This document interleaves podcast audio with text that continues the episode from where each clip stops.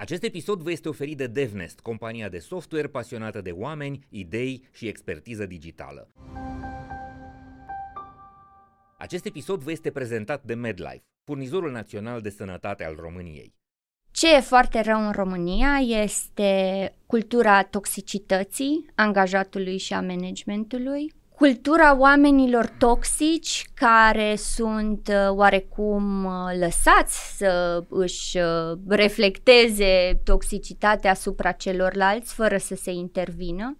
Și de acolo pornesc foarte multe probleme. Toxic înseamnă atunci când nu-l, nu-i dai loc și celuilalt, vrei tu toată atenția, vrei tu spotlight-ul, uh-huh. uh, ești uh, determinat să calci pe capetele celorlalți ca să ajungi în top.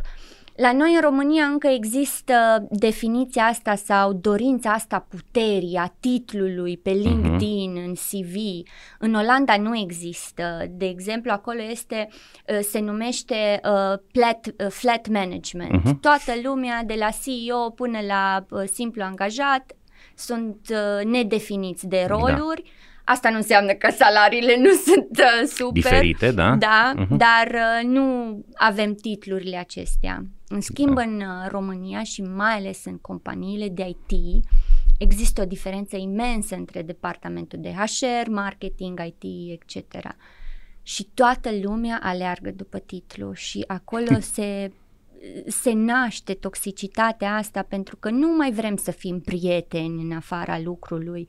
Eu nu mai vreau să te ajut pe tine, eu vreau să fac cumva să fiu eu bine la sfârșitul zilei. Vrem angajați care să stea peste program, să lucreze și în weekend dacă se poate, ca să ne arate dedicare, să ne arate că ca și cum punem uh, compania pe un piedestal da, și ne închinăm e la divinitate, da, da, la, da, da. ca și în Lord of the Rings văd uh-huh. chestia asta cu e, e teribil.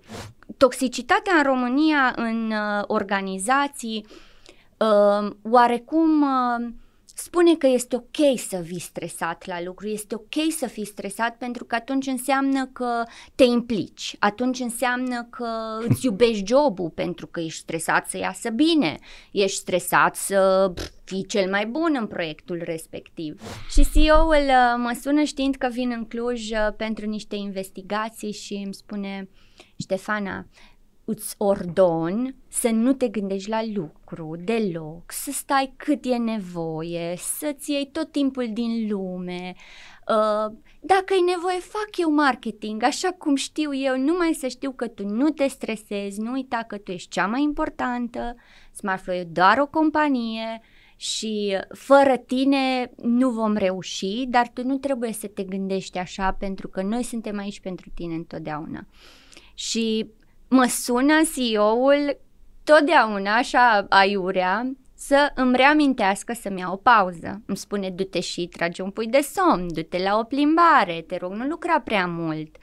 Uh, el e întotdeauna primul care pleacă, exemplu, de la firmă, el pleacă înainte de 5, tocmai ca să nu ne încurajeze pe noi să stăm mai mult. Dacă merg la birou într-o vineri, el la 4 ciao, uh-huh. s-a dus, e vineri, vreau să fiu cu familia, voi sunteți tineri, mergeți și vedeți-vă de treabă.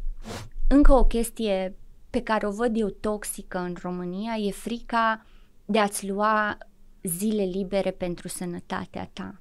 Să-ți fie frică să mergi la managerul, la team leader, la CEO, să-i spui sunt bolnav, am nevoie de o săptămână, două săptămâni să fac investigații, nu mă simt bine sau mental health, de exemplu, da. depresia.